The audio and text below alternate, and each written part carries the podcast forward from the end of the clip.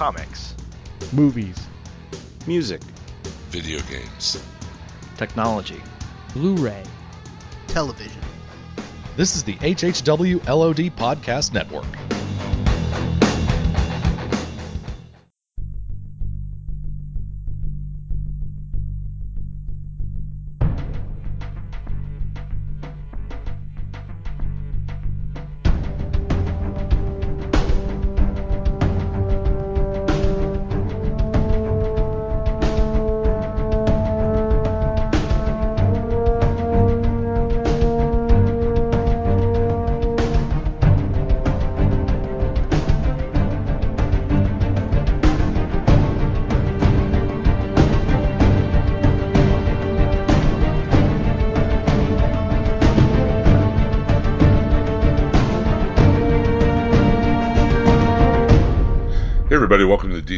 Podcast, episode 28.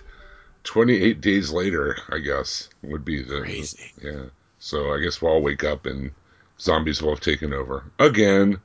That's the wrong podcast. That would be the Walking Dead TV podcast. Tonight we have a full slate of DC TV and uh, all kinds of fun stuff, including the finale, the season finale for Gotham, the next to the last episode of Arrow, and uh, the next to the last to the next to the last episode of The Flash. Yes, I know it's confusing, but here to sort it all out for us is uh, Oswald Cobblepot's personal hairstylist, Mr. Gerald Taylor. I just say give him a Jerry curl. I just in this episode he had that sticking up through the whole thing, the whole fight with Mooney, everything. The hair was perfect. If his if that? his mom could have just took her spit and just she probably just put it down. And Gorilla Grodd's Manny Petty specialist, Richard the Chepto Children. Oof. Yay! Because if uh, Grodd needs anything, it's a pedicure, right? And he Wow. like gorilla feet. he does. I will tell you this: it takes a lot of paraffin wax, a lot. Yeah. You probably have to use those like hedge clippers too. So uh, I think we should just jump right in. Let's do them in chronological order as we normally do. And of course, at the end of the show, we'll have news and uh, stuff in the Facebook group, which you should join. It's the DCTV Podcast Facebook group. Oddly enough, titled that. Whoa, somebody dropped something. Oh, that that's my table moved. Ah, okay. It was it wasn't the glass. Put a sugar back. I promise. Daryl got a special glass this week from some, some good friends. Yeah, very good friends. after uh, being uh, a, after being uh, missing in action for the past two episodes because we're dealing with the ogre and uh, Barbara going crazy and whatnot, Fish Mooney walks in from the mist. So happy. I'm so was glad. funny. Now I think it was um it might have been John Davis in the group. We'll talk about it later, but he said it reminded him of the beginning of Beat It. It did. with the gang, gang walking Yeah. out of the mist, you know, all like color coordinated. And yeah, I gotta admit, like Fish Mooney's new look is kind of like out of Road Warrior. You know what I mean? All you would need is what if Jim Gordon started like dancing backwards or something? Like one of them started dancing Right. and doing the doing going dancing back with the comb, with the fake comb. Oh, it would have been great. They should. They wasted. They missed an opportunity there for sure. Yeah. Um, Selina Kyle just kind of hanging out and sees uh, Fish Mooney coming into town, and she's like, "Hey, I might as well hang out with Fish. Cats Yeah, like fish." Right? So after never meeting each other for the entire show, they're finally gonna. Yeah, she's gonna all of a sudden be her lieutenant, I guess. Yeah, we're homies. Yeah, I had a little bit of an issue, but I'm gonna go with the most interesting storyline first, which would be uh, the gang war that we left stewing at the end of the last episode that we kind of forget about at the beginning of this one because they stopped to talk to Fish Mooney and they stopped to watch Bruce Wayne look for a secret door Mm. in his dad's office. But the gang war, the gang war is the, the big thing going on here. Um, Falcone got hit with a, you know, the uh, as he was buying a chicken at the end of the last episode. Uh, his car got hit with a rocket launcher, and he's in the hospital. Gordon goes to see him just as Penguin is trying to kill him. He's there with Butch. Oh, Uh, I hated. it. I knew that was coming, didn't you? he was just about to put the scalpel to Falcone's throat, and then uh, Gordon comes in and arrests him for attempted murder. Of course he does. Anyway, um, Falcone says, "Look, I can get back control of the city if Maroni takes over. It's going to be, you know, civil war for for years. You know, before there's a new boss, I I can take control back over. You know, and give me two days in my safe house." So Gordon believes him because you know Falcone and Gordon's dad have history, which we'll touch back on later. Um, he uh, at the hospital, Gordon is there with his automatic, and uh, up walks one of Maroni's men. He's like, "Hey, I thought they paid you guys off." Gordon's like, "Oh, I must not have gotten the memo or whatever," and they send him back, and they send out Commissioner Loeb, uh, Peter Scolari, and uh, he he tries to talk Gordon into leaving. He tells him, "Hope is for losers." Yeah, it is. which real nice. So anyway, uh, Loeb leaves and says, "It's all yours." And then we get this cool like John Woo uh, tribute for the next like five to ten minutes. So that you know he's like double he's double wielding uh, pistols. He's jumping over broken glass and and uh, and desks and. It just reminded me very much of like a John Woo movie, you know, especially the way it was lit too, like through the like the side lighting through windows. Gordon fights his way out, and Bullock meets him there, and uh, they they get their way uh, into an ambulance with Falcone, Penguin, Butch. They have a whole know, hunting party or whatever. They pile everybody into an ambulance. They uh, almost run over Maroni on their way out of the hospital. Um, they go to a safe house, a, a giant like car warehouse, where Falcone says the only people that know about this place are dead. And literally, as soon as they get out of the ambulance, there's Fish Mooney and her gang, Of course. having already taken residence in the warehouse. looking absolutely ridiculous, acting absolutely ridiculous, and I mean, I I had posted in the Facebook group about how this was mo- both an awesome and terrible finale, and this is part of the terrible. That ridiculous haircut, that ridiculous. You know look. what? You ain't bad. You ain't You bad. ain't bad. You ain't uh, nothing. You ain't nothing, Chubb. You You ain't ain't, nothing. nothing. Whatever. I just she Just looked be- ridiculous. Even even even Selina looked ridiculous with that mimic hairstyle she had going on. She could have started off the dance. You- You noticed that? yeah, she could have yeah. did the Yeah. dance in the beginning. Or she could have She like could have been the kid in the middle, just doing the right. Yep. Michael Yep. Jackson Done like a little pose. breakdance move during the guitar solo. Because I didn't know till Yeah. recently that she actually came from humble beginnings as a professional dancer, the actress. Yup. So I, didn't, I didn't know that. Yeah. And uh, yeah, so yeah, they could have done that. See? Get another missed opportunity, and you know a Missy Elliott cameo would have been awesome too. But Oh, anyway, yes, don't get me started. That That would would've been been great. hot. That would have been hot. So son. Fish Mooney's looking like an extra from the new Mad Max movie that's coming out. She's like studs in her head, studs in her skull, and uh, you know, kind of a, a two thirds mohawk. Uh, Selina you need Kyle is is the new lieutenant. What now? metal hand. All you need is a metal hand. Yeah, metal hand and a leather jacket, and you're good to go. cool. Um, so uh, Fish Mooney ties up, uh, strings up uh, Falcone, uh, Gordon, Penguin, and uh, and Bullock. And Jim, then yes, who runs Bartertown? Master Blaster runs Bartertown, dude. Everybody Okay. knows. Look that up. Everybody knows Master Blaster runs Bartertown. Walk away, leave the gas. We'll live to keep your lives. There you go. There's another one to look up. Okay, that movie's even better. That's if you're gonna watch it. If you're gonna watch a Mad Max movie, go for the best one. Go the for the it. Warrior, dude. But anyway, so it's I, I like the scene where Fish like walks up down the line. It's like, uh, you know, Falcone. You know, I'm gonna give your head to Maroni. Gordon, I'll make it quick for you. You know, Penguin, I'm gonna give you a long, slow death. And then she walks by Bullock, and she's like, "We're cool." And Bullock goes, And Bullock's just like, "Yes." Look on his face, I was like, "Yes, all right, Yes, we're cool. we're cool. I'm not gonna get killed, maybe." Not- It's pretty funny. Uh, so when Maroni shows up to claim Falcone, of course, and because of him being cocky and having to be, you know, number one and pushing, Always has to run his mouth. Just- yeah, he just ran his mouth a little too much Tarantino Oh, style, man. uh, just kind of pushing Mooney's buttons, and Mooney just puts one right in his forehead. See, And then- that went a little too long for me. Him Yeah. went a little too long. Yeah, that did go for a while. Um, they, uh, they, you know, uh, gunfire goes on. Uh, Gordon is able to free uh, everybody that's uh, strung up, and they all escape. Kind of. Um, they they all get away. Uh, meanwhile, uh, Fish and uh, Penguin end up uh, like fighting each other in the in the warehouse. You know, Fi- Penguin takes out a bunch of dudes. Um, pretty pretty you know pretty high body count for Penguin. I mean, usually he's just like an up close and personal kind of guy with that kind of thing. Um, but uh, him and him and uh, uh, he ends up following Fish up to the top of a of a roof. Um, they fight, and as they're fighting, uh, Butch shows up with a gun, and he doesn't know which one to shoot because he has been condi- he has had the imperial conditioning, as it were. Uh, so he doesn't know which which uh, which to shoot, whether he shoots Penguin or Mooney. He ends up shooting both of them, and uh, as he's apologizing to Fish, Penguin comes up and clocks him with a two by four, and then says goodbye, Fish, and pushes her off the side of the building to the icy, briny deep below. Now I wait a a minute. body. Wait a minute. Stop. Everybody stop. Okay. Stay with me now.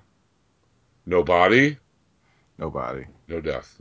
Okay. No death. And that's just the thing is is I want to see a body. It better wash up somewhere, something. Because then I saw an interview with Jada Pinkett Smith where they were talking about, you know, is she dead? And the whole thing of, you know, well, you said you won't be appearing in season two, which the, she then corrected to, no, I will not be a series regular in She, season she's two. not contracted Yeah. to season two yet. That's what. Right. She, and Yeah, and so now I'm just like, why can her character Mm, mm, not hmm. die like hmm, her acting career? See, Just come on. the It more will think about go- it, it's like if Uh-huh. you. I'm sorry, but like the promo art everywhere, like for Gotham, she it's her face and Ben McKenzie's face.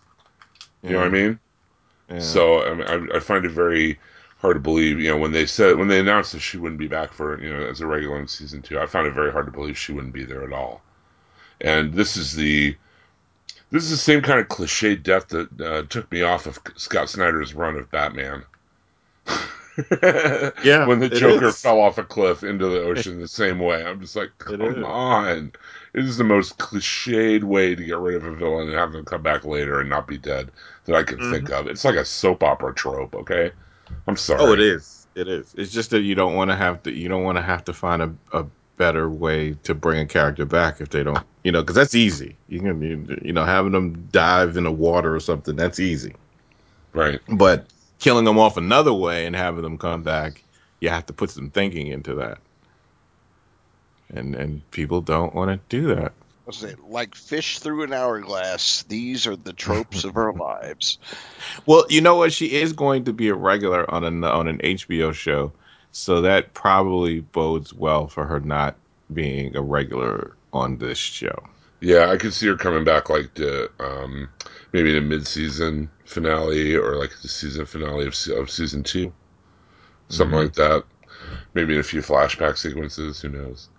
And it's not her. I mean, she. If they wrote her better, it could be the character could could be something that they could do something with. It's not her fault. Like it's funny because even describing the character, when she described her own character, I it, I came off thinking, wow, that would have been a nice thing to see. Yeah, As opposed, as opposed I know what what we I know see. what you're talking about, but you know the whole thing is too is you know, yes, it's the writing and yes, maybe a little bit of the way they're directing that character, but she's consciously making a choice in how she delivers it. And it, her, the way she speaks, the mannerisms that she has, it's so That's still the problem Bad. the director and the and the showrunner because all you have to do is say, "Hey, uh, uh Miss Smith, we would like you to do it a different way," and she did it a different way. well. I They mean, wanted and, this. and, and they with they anything, wanted this. With any projects, TV, movies, whatever, it's all a collaborative effort. You can't put it all on one person generally. You can't, but, But- an actor, but she, but I'm pretty But the- sure if they yeah. had told her to do it another way, that she would have done it another. I've never heard of her being an actress, and she's been acting since she was in her teens. I've Mhm. never heard any bad stuff with her of when a director tries to tell her something, she disregards it and does it her own way. And- and Especially that's- not for this. I think a lot of it has to uh, be put on the shoulders of the writing too, though. It has to be. It has mean, No, even- I agree. I Because agree. like the way I they write her characters all over the place. She's supposed to be They- menacing. She's supposed to be friendly. She's they supposed hammer up her leader. I mean, character. What's going on? You know. they they ham up her character. You Big they time. write to it, it being hammed up. So I'm pretty sure she wants. To, I mean, I'm pretty sure they want the the that type of over the top type of personality on the show. She seems to be that. You know, that she seem they seem to write her storyline to uh to do that, to go in that direction. That's what I Well, mean. you like but this- you can you can write a character and shoot and direct and play a character that's over the top without being ridiculous. And that's the thing is is I don't mind the over the topness if it actually plays well. It's the fact that it just seems so ridiculously over the top to the point I- that it's almost ma- it, it's almost uh, uh, uh, you know campy and a farce of itself.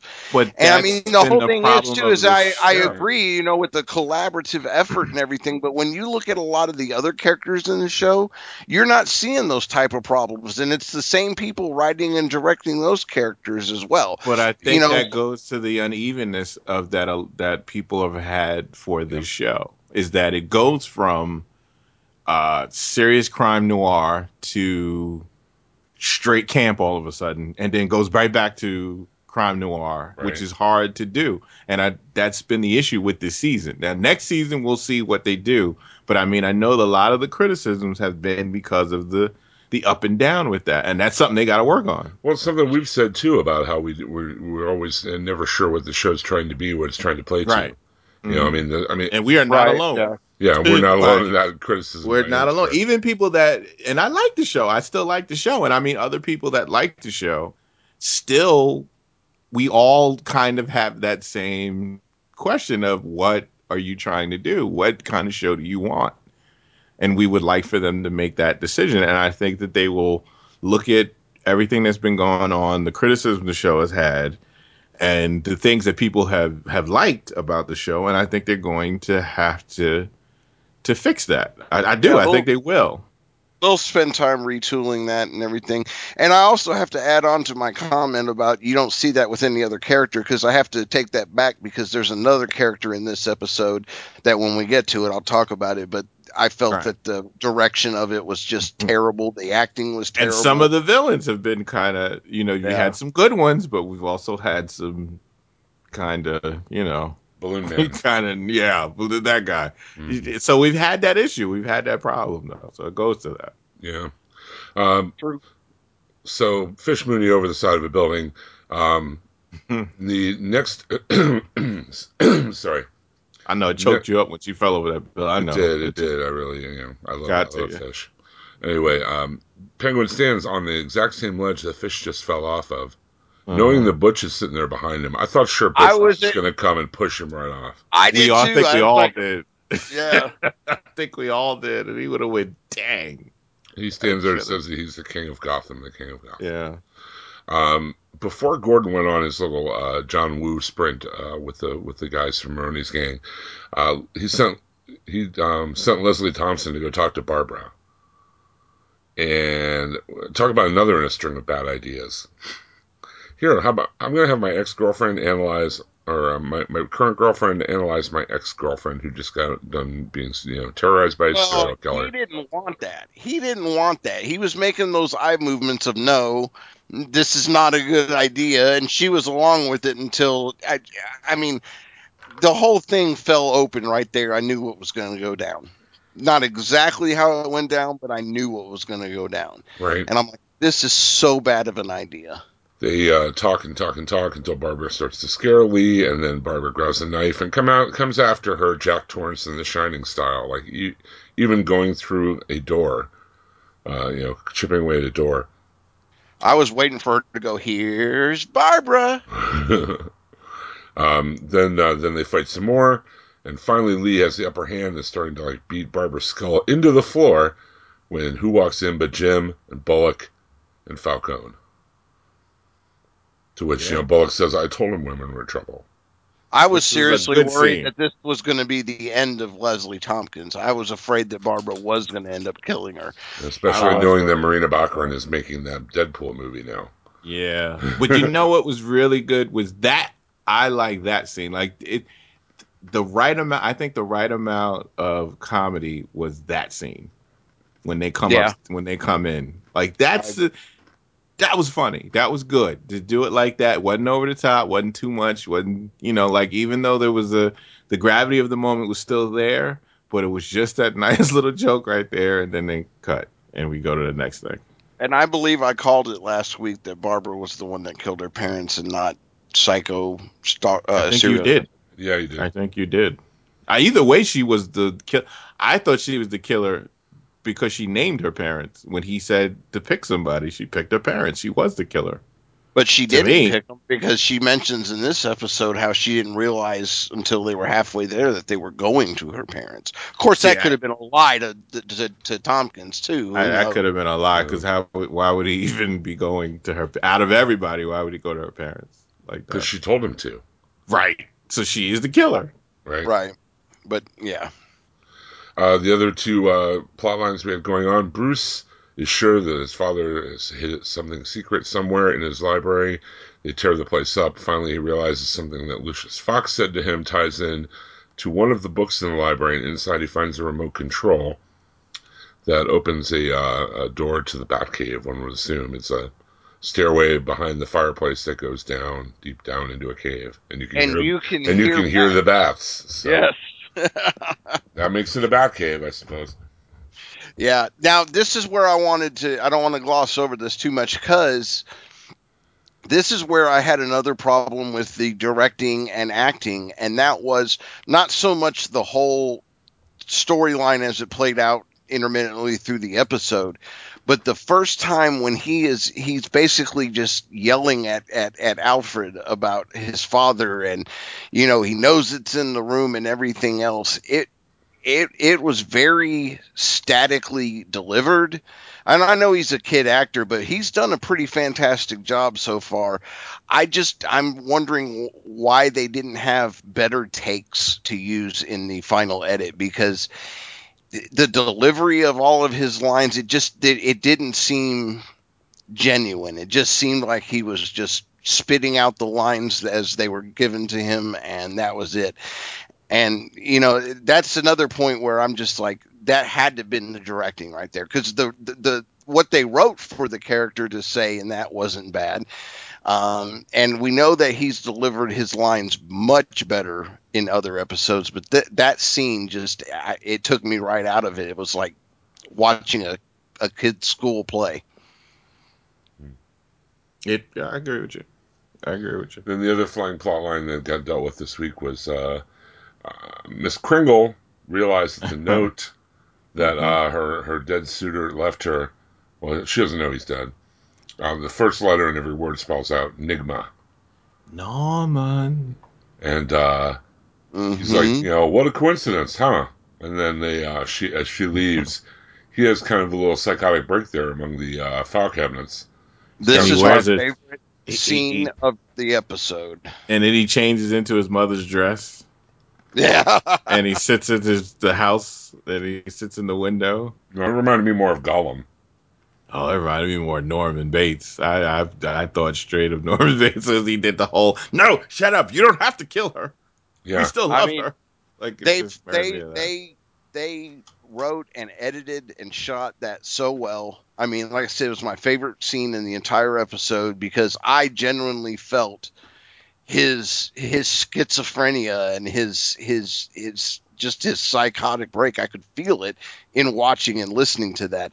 So, and it's definitely my favorite Nigma moment of the entire season. Uh, I just thought it was so well done. I agree. So the season finale of Gotham, kind of a lot of moving parts all coming together. Um, Yeah. seemed a little rushed too, especially after we spent three episodes dealing with the ogre. Very rushed. Right. It was like Very a rushed. like three or four episodes worth of stuff here. I do like the Jim thing, the discussion at the end with Jim and how he, you know, he talked about his father. All right, when Falcone uh, gives him the knife. Falcone. hmm Oh And he- yeah, that was good. What he said to him was what I like. See, it's little pieces of that that that's like I need more of that for this show. Uh, when he when he tells him your father was the most honest man I ever kn- I ever met, and yet he still carried a knife. That says a lot about him. Right. You know, that's the character stuff that I want to hear, and that goes to how James is, Jim is going to have to be for Gotham. You be honest. that doesn't mean you don't carry a knife when you need to. Well, That- and you that's don't- the one. Hmm, go ahead. Well, I'll say that's the one thing that this show has done very well, and you know we all kind of look at this as more the story of Jim Gordon than than anything else, or at least I do. But Yeah, um, I do. That that is the thing that they have done consistently well through every episode, whether it's Balloon Man or whatever else, is that they have given nods and clues and pieces to the character of Jim Gordon that we know he's going to become, that we know mm-hmm. from the comic books. You know, yeah, obviously there's probably going to be some other differences, but they have really built his character and Bullock as well. Not not quite as much, but definitely everything with Gordon and Bullock has just been, you know, top notch for me. And Right. there you know and there are like like we were discussing a few minutes ago there are things that have kind of just made it a mixed bag as far as the show goes but hopefully they spend some time in the writers room this summer and retool it to bring out what was positive and you know and and and go forward from there so but yeah Now, I, I- just i love that scene with falcone at the yeah with Jimmy Very Falcone. important scene. And I wonder though, I wonder if this whole thing with Barbara is something that came up later because maybe the character wasn't well, didn't people didn't take to the character as much or they always plan to do this. right I'm curious to hear that. Like I as the you know, as they do more interviews and things of that nature and maybe in the DVDs we'll we'll hear more about it, but I really wonder if she was supposed to be, you know, a, a character that was supposed to really, you know, be more like the comic version where, you know, they were married and maybe he falters later on and they'll do that, or was she supposed to go down this crazy road? Because she's more, a lot more interesting as the crazy Yeah. well it seemed- yeah I, oh, go ahead jim I was gonna say it seemed like the writers didn't know what to do with her. Mm-hmm. You know, like they had the whole plot Yeah. line of her wanting to be closer to Jim's world, and then when she got drawn in, she almost got killed. So, I mean, it seemed like they didn't really know where to where to um, take her from there. So, I'm fine with them Yeah. doing this. At least it's interesting. You know. Yeah, I, I mean, I've liked the fact that they've had her playing this this crazy, um, you know, because that's one of the things that's interesting about her character in the comic. That's one of the things that I like about Jim Jr. in the comic. You know, you mentioned Scott Snyder earlier. There was a run on Detective Comics he did before the New Fifty Two happened that was all about Jim Jr. And I see a lot of that psychotic and that psychosis uh, going on in the way they're writing uh, Barbara in the show. My only regret to this is, you know, is it is it going to keep us from ever having Barbara Jr. or Jim Jr., which you know they still could have those in other characters that he has kids with someone else down the road. But I think it would be interesting to see that. You know, maybe she does some some psychotic something or other down season two or season three to where she ends up seducing Jim, you know, or something like that, and ends up having Barbara Jr. or whatever. So, but you know, I, I I've appreciated the psychotic character that they've had in her this season. I just I'm wondering if it, if, it's a little too early in the storyline of Gotham to have her have the break, the psychotic break that she's had with the ogre. yeah, it's gonna be some like I. We even talk talking a little bit about this. We've done this throughout the season, and I would, I would say there has been kind of issues with the way women are written, especially on the superhero uh, shows. Like there's how they go from okay characters to annoying to acting crazy to like it's it's all about the writing and i wonder if she was written a certain way for a little while and then they they because they went from her being um positive and supportive to being petty and selfish And obtuse and a little two dimensional. Right. So I wonder if they teetered on that for so long, and then eventually they just said, "I don't know what else to do with her," and they just said, "Let's just go full out." You know, let's just let's just go crazy with her and just let her, you know, have her character just snap. Well, and that's another reason I like the, the the Tompkins character because they have played her as a very straightforward and strong-headed woman who basically, you know, is, is more Jim's equal than anything else. You know, and that's the difference. Like the, because Right. when they brought her in, they on purpose wrote her as that. Like they did, they did not. Even when they had disagreements, they made sure they wrote her as a person, as opposed to being childish. And so I want I I so I that's a good way you can do it. And I when we get to I think when we get to the Flash episode, we could discuss it a little bit more when we get to that too. Right. And I mean, even looking at Selina, I mean, she's a character that definitely has been written into different, you know, hmm attitudes she is a and, child. and outlooks. And that's the thing is, it, Yeah. it's not so much that she was written as a, a female character because of that. She was just written as a adolescent teenager who can't make up their mind on what they want to be. But one thing that's definitely for sure with her is there's something a little broken inside. You know. Well, And her, it all- her- I think her and Bruce, their issue has been identity. You know, trying to Right. find that identity of Right. who they want to be, who are they going to be? Because there are parts when she is kind, there's parts when she is the little bandit. you know, there are parts where she You is gets dark. You is shut up. she, she- but then there's she has a darkness to her because you can see that living on the streets, she has experienced a lot of Right. bad things. So, Exactly. that- and that's the thing with the, uh, Selina throughout any incarnation. Uh, and all she's all we've seen she's already killed and we don't Right. know that that was her first kill either you know we're No, just assuming it we but don't. you know We don't. Okay, speaking of first kills and other kinds of kills, let's move on to iZombie. Yes, episode eight. excellent it's episode getting real. Dead Air. And uh, this week's brain brain of the week goes to uh, a relationship specialist, uh, radio show host, kind of, uh. I guess like Dr. Phil or Frasier or somebody. Um, Right. And when she eats the brains of this woman, uh, she is giving everyone advice on how to live their life, and nobody wants it. like everyone in the episode, like she's like, "Oh well, that's a classic repression syndrome. You must have things going on with your mother." You know, nobody wants to you know hear what she has to say on the pop sec Right. uh, scene. Um, we had a lot of really cool uh, uh, over uh, you know story arc things happen during the procedural though. Uh, Ravi uh, kind of falls for uh, her uh, Liv's roommate Peyton. Who wouldn't? Yeah, Oh, yeah, exactly um, Peyton comes in to help Major after he got beat up in the in the jail, and Ravi just kind of falls for her and tries to get the the four one one from Liv on her. And let me th- can I throw in? It is so good. You can tell that the writers are are. You can tell that they're good writers when they didn't try to do the trope of her best friend hooking up with Major. yeah yeah That is an annoying cliche that I'm so glad that they did not do. Because Like, they they, could have easily done it there was plenty of times in the first seven eight episodes that they For a second, have I thought they were when when when they were really in the beginning in the pilot when they were all getting down on on her for breaking up with Major.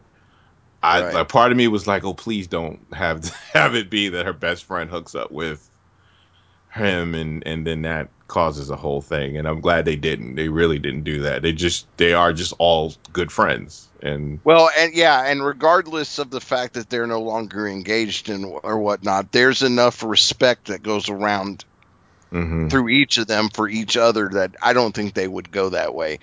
Not that I not would blame these him. showrunners, not, but not with still. these two, Right, not with right. two showrunners. I, they wouldn't do something like that. They don't. They don't do that cliche too much. They kind of stretch the patience of some of their friendship though with her. I mean, compulsive need to take everyone down psychologically in this episode, like Yeah, like everyone. She goes, you know, she goes on after everyone, and uh, it's just kind of weird and funny that you're kind of getting analysis of all these characters after we've like Ha- learned about them. Have either of you ever had friends, close friends, that were, you know, shrinks or anything like that?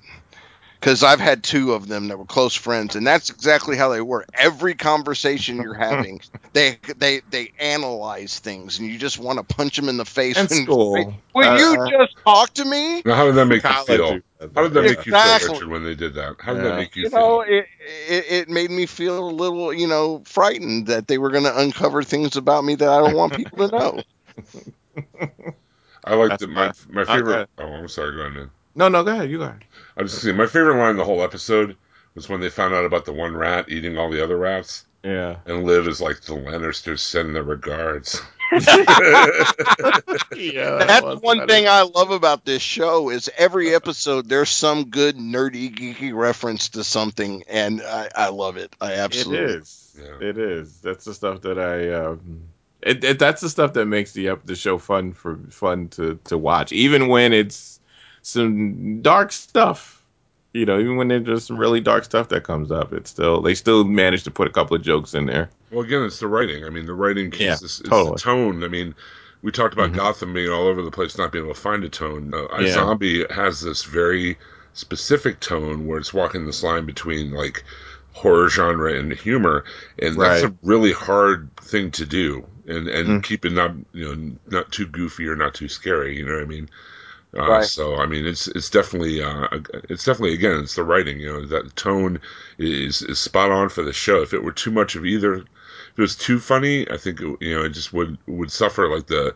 The, the you know the more you know the darker storylines would suffer and I think if it was Right. too horror then it would be too much it'd be too it'd be like watching The Walking Dead it'd be almost like oppressive after a while Yeah, well, and what's what's impressive about this show is the fact that they set that tone from the first episode. A lot of new television shows they need three to six episodes to kind of Mhm. find their way and find that tone they want. Like we said, Gotham is still kind of finding it. I think we have one. It's just you know not consistent. But I mean, that's what that's one of the things. You know, we've said it many times. We had very low expectations going into this show, and it just Right. surprised us all the way around. And that's the thing is is it set its tone, it set consistency and everything from the very first episode, and it stuck with it, and I love it. We also find out more about the overarching zombie conspiracy as Blaine has a meeting with Lieutenant Suzuki. Uh, it turns out they did move all the they those bodies that they found out the the uh, you know the sister wives thing a couple episodes. That's where they moved all the bodies from the skate park, and they talk about it. And then Right. Blaine is like, "I'm literally your meal ticket," you know. So I guess the Blaine um, supply thing is you know getting even bigger than we thought. oh, it's getting worse. And totally even getting well, I mean, we find that Oh, out at the very see it at end the end, when when yeah. when Liv is hanging out with Lowell Mhm. and they decide to have a little brain together. And when she eats the brain, she sees Oof. Major's friend getting his shoes taken away from him. Yeah. Um, so she realizes now, and she sees Blaine making a delivery. So now she Now- knows that her her dreamboat boyfriend is getting brains from Blaine. Now, what I'm unsure on is, does he get the flashes like she gets the flashes? None of the other zombies mention it. They never mention it, right? She seems to be, and they call her special. Blaine calls her special. Mhm. Well, but now, well, but they do take on the characteristics though, because like her boyfriend yes, was that the part. gay but zombie she last week seems because to he be ate a the- gay brain. But Right, right. But she seems to be the one that gets the images of them, like the direct images of from their brains. I don't think the others get that. Hmm. yeah, it's not been established. That's true. I think that that's what's coming out is that that's what makes her special out of all the other zombies. I think is that she gets the flashes. I think Blaine gets it too, but just Blaine has no, um, he has no no remorse for anything, so it doesn't matter to him about flashes. He, he Well, and I wonder if this is going to cause some turmoil between her and her boyfriend because she now Mhm. knows where he's getting the brains from. But oh, you know, you know- but he doesn't know he the Blaine's a killer. but I don't think he knows. Oh, but I mean, if somebody's supplying that many brains, you have to wonder. Hmm. You know, but It's but- true, but- and but we that- and you know what? I could be wrong. I'm thinking she he doesn't know, but I don't know. Like we don't know this guy. Is I'm kind of hoping that she she doesn't you know pull the whole you know I'm just not going to talk to him about it and I'm going to you know be behind the scenes to see what's going on. I hope she just Mhm. confronts him and say, hey, the dude you're getting your brains from is a killer, and you know what? I can supply you brains from work, and you don't have to go and spend the money and support someone killing homeless people or But the kids in a skate park. And but the scary part is if he is a killer also. Like True. you don't know. She doesn't That know this true. guy like that. So you can't like you could. It might not be a good thing to just throw it all out there that you know about Blaine and you know about him, because if he is in it with Blaine and he is a killer, that bodes badly for everyone because Blaine knows where she works. Blaine knows her coworker. That's dangerous for her friends. I mean, he's not just a coworker; he's a friend. I mean, and, and and he's a coworker that knows the secret as right. well. So that's dangerous for him too. So she can't just come out and accuse him right away. Yeah, you're It's- right, man. It just it, what man, it makes for great drama. They should write It- a TV show on it. I know they should. And well, they did. It's called iZombie, and we liked Oh it. yeah, so. that's right. Sweet. Oh yeah, yeah, yeah. I'm glad. Shall we go uh, move on to some giant gorilla action? Oh, but you missed the the bitten. The guy got bit. What did I forget? The guy got bit. Ravi got bit. Oh Rob- right, Robbie got bit. Oh crap, I forgot. That's a big deal. I'm like, sorry. I'm waiting for you to get to that. Like, what? What? You didn't gasp? Like, that was like, oh no. Because I've been worried about Robbie getting bit for the last five or six episodes because he just doesn't seem to be safe about it. Right. With the Well, the, question is, is does the bite from the animal pass the the that's the Yeah. question. Yeah. okay, I'm sorry. He even had a chainmail glove, and then he and he he he puts on a chainmail glove to handle the infected rat. And you get to the end, and you think everything's great. Like Ravi is going to go out with her because there was a nice scene of Ravi basically saying to her because she's been so closed off about stuff, and she just assumed that her friend she dates all these pretty boys and everything and totally you know jet setters and all that kind of stuff and they would never she assumed her friend would never want to date Ravi. And Robbie was like and Robbie, they could have played off Robbie as just being the lonely nerd who can't get a date. But Yeah, but instead he- she hmm? He's he's not an ugly dude. You know, I It's- mean, well not even about that, but he You know, but he could have been portrayed as the nerd. Like that's an easy cliche to do that. He could have been portrayed as the the the the awkward nerd guy. Well, but and there's a lot would- of procedural in this show, and a lot of your procedurals, you usually have that lab guy who is, yeah, and they could have Right. gone with that It's, trope, it and could they have didn't. gone the Right. easy way, but what I liked is they didn't do that. And Rob was like, "I'm a hell of a cat. Shoot, freak that. I don't care. I don't know about you, but I know about me. so Right. I'm gonna ask your friend out. Like, shoot. Right, And and, it it, kinda- right, right when she said yes to go out on a, a date with him that she that he got bit by the rat. I forgot. Yeah, and it and it also kind of smacked her in the face about her own thing. Like she was so worried about are we in, you know, the her and the guy she's dating now, are they in step? Like cuz she's been major, they've been in love for eons. And she's thinking that every relationship is supposed to be like that right off the bat.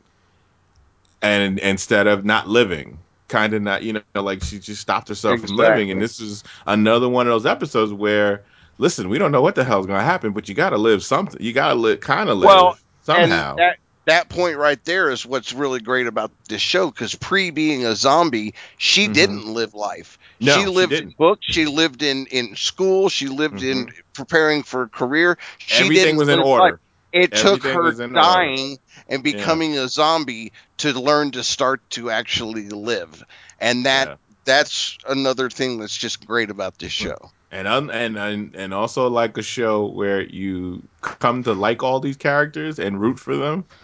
When they give you a happy, everything starts to go well. That's when that's when they pull the rug out. And Yep, Robbie you've said gets that bit. before.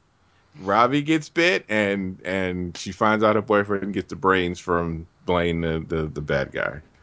Like that's you know, love this show, man. Like I when this happened, I was like, I want I want to know now what's gonna happen. I want to watch the other episode right now.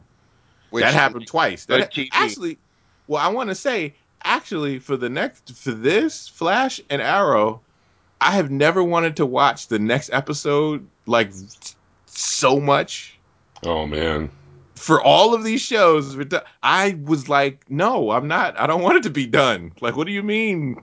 Uh, previews for next week. Yeah. I want to watch it now. So it's great. you get spoiled on Netflix. It's spoiled on Daredevil on Netflix and binge watching. Oh, it does. This is old school TV. Yeah, it is. Drive me nuts this week. Well, except on Netflix, you binge it all in one weekend, and then you got to wait a year to do it again. It's, that's true. I don't know. I'm thinking about watching Daredevil again already. Actually. Me too. I, I kind of started it again. oh yeah. I watched some stuff. I'm on six now. No, seven. I'm on seven. Anyway, this isn't the It's All Connected podcast. Yeah, this is not that podcast. What are we doing? Uh, let's let's move on to uh, the Flash then, guys. Let's Grodd Yes. lives. Yes. I am Grodd. Season one, episode twenty-one. And if you, uh, like myself and uh, uh, group member Johnny M, are a fan of the Big Apes, and this one is for you. This is Oh also yeah, and oh, such a great episode. They didn't monkey around one bit. It was so awesome. Why'd you let him do that? Why'd you let I, him do I that? can edit it, I can edit it out had- later. Edit it No! out later. You should have stopped him before he even got started with that. He's already going bananas, so what could I I- do? I- Oh, Anyway, uh, Iris does the voiceover at the beginning of this episode. like that. I did like she that. just found out who the Flash is. Although Mhm. that whole bit about you know finding out a universe of secrets, I thought that was a little much. You know, it's like, oh come on, It was dramatic. it was a little bit dramatic. It was Um, dramatic. She goes to Barry uh, and you know asks her you know if uh, there's any leads on Eddie who got kidnapped, of course, last episode by the Man in Yellow, uh, Mhm. Wells, aka Thawne. I said Thawne, not Thrawn. Okay, Yes, you did. all right. You're but teasing. now you said now you did say Thrawn, and now they have to drink. Wait, that's now I only said one. Thrawn. That's so two, they're gonna have and drink. that's three. Oh, Okay. yes. Anyway, um, she it's kind of her last chance for him to come clean that he's the Flash. She kind of gives him Mhm. an opportunity to, to kind of confess, but uh, he doesn't. And just as he's you know trying to leave or whatever, a an armored car truck or an armored car uh, is being attacked by a guy in some serious body armor with a rocket launcher. Looks like the wild card. What's that guy, character? That DC character with the uh, Wild Dog.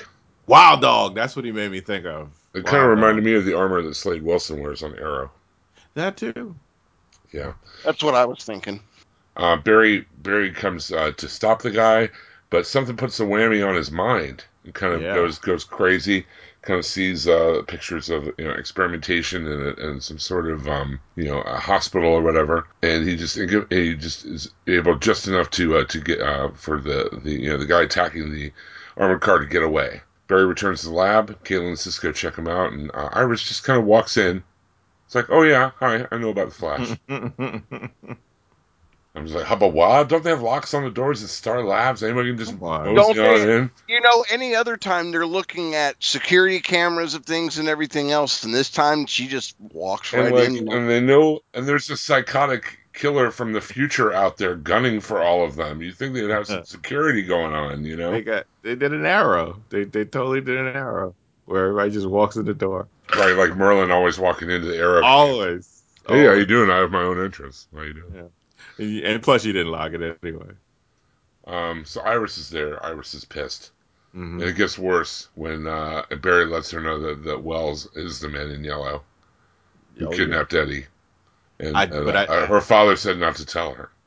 I did like the dialogue with with him because at first I'm like, oh, Iris, stop being annoying. But she did have good points though. If this was, you know, if this was you going through this, like you, you know, she did have she did have some good points on why they should have told her. Uh, she's, you know, the their excuses that they're trying to protect her, but she's like, you know, that excuse is getting old. Um, For all of us. yeah, pretty much. and another shipment of gold comes out, and this time the the uh, police department is putting it in an ice cream truck for no reason other than Really? they're trying to. Con- I, I, know, didn't really get the logic behind that, but that was whatever. I supposed to guess say- they had. an I understand they were trying to do a misdirection there, but they did a really piss poor job of it. But not on the episode where you're dealing with a telepath. I guess it just happened at the wrong True. episode. the um the man in the mask from before attacks the ice cream truck, so their ruse is worthless anyway. Joe was in the back of the truck, and this guy starts shooting everyone around. He's about to kill Joe when Flash shows up and knocks him out. And they pull off the mask, and it's none other than Dun, uh, dun, dun. General Eiling. Eiling. Eiling. as played by, of course, my favorite character actor, Clancy Brown.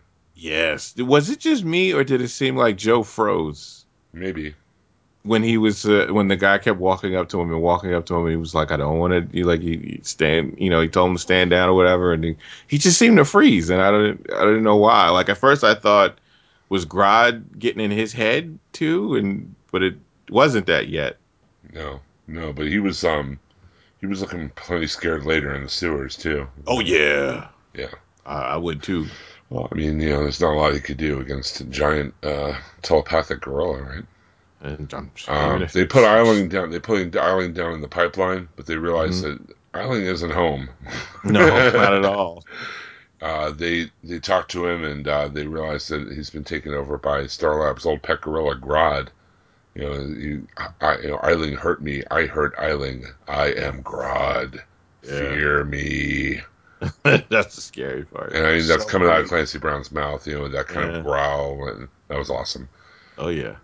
the uh, Caitlin and Cisco realized that you know the particle accelerator explosion must have uh, you know doubled the whammy of whatever Wells and Eiling were doing to Grodd and gave him mind control powers. In addition to being a giant super gorilla. Dun, dun, dun. And Joe says that well, you know this isn't a mistake. Obviously, Wells is sending Grodd as a distraction to keep us busy while he's trying to do something. So, plans within plans. Within plans. Uh, with some help from Iris, they figure out that uh, Grodd is hiding in the sewers, and they go down there after him. Uh, Cisco, Barry, and Joe. Uh, they find drawings on the wall, which kind of show like Grodd's intelligence growing over the past Mhm. few months. Like first, it looks like something a child would draw, and then they're like actual letters and words and and uh, and pictures. And when they run out of pictures, they find Grodd himself Oh yeah. and it's a lot of darkness going on. I mean, they, they you know they kind of waited to show off Grodd, uh, but Grodd takes Barry out of action and then kidnaps Joe. And It's Iris, scary stuff coming down that tunnel though. Like Yeah. that's- Yeah. You know, and I was really worried that because it's a TV show and a TV show budget that it was going to be, you know, barely passable CGI in the way that they did Grodd. And I have to say, I thought they did a fantastic job considering a TV show budget. Um, you know, I thought it was really well done. I I thought it was too. yeah, definitely. Barry tells Iris, you know, that she shouldn't blame Joe. You know, if she wants to be mad at someone, then then you know, be mad at me. Uh, at any point, he could have ignored Joe and told her what was going on, but he didn't. Barry admits Leave it. it. Mm-hmm. Leave Yeah. it to Superman to take the blame. Yep, yep.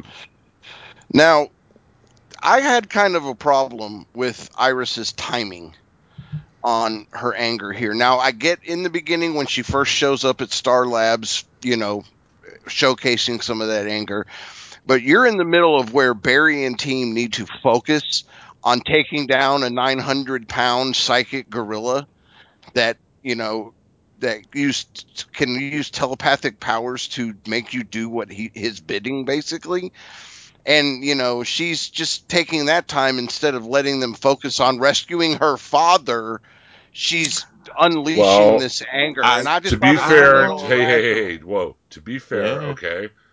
Her boyfriend was stolen by a psychotic killer from the future, and Mhm. nobody told her. Nobody told her that nothing. Okay.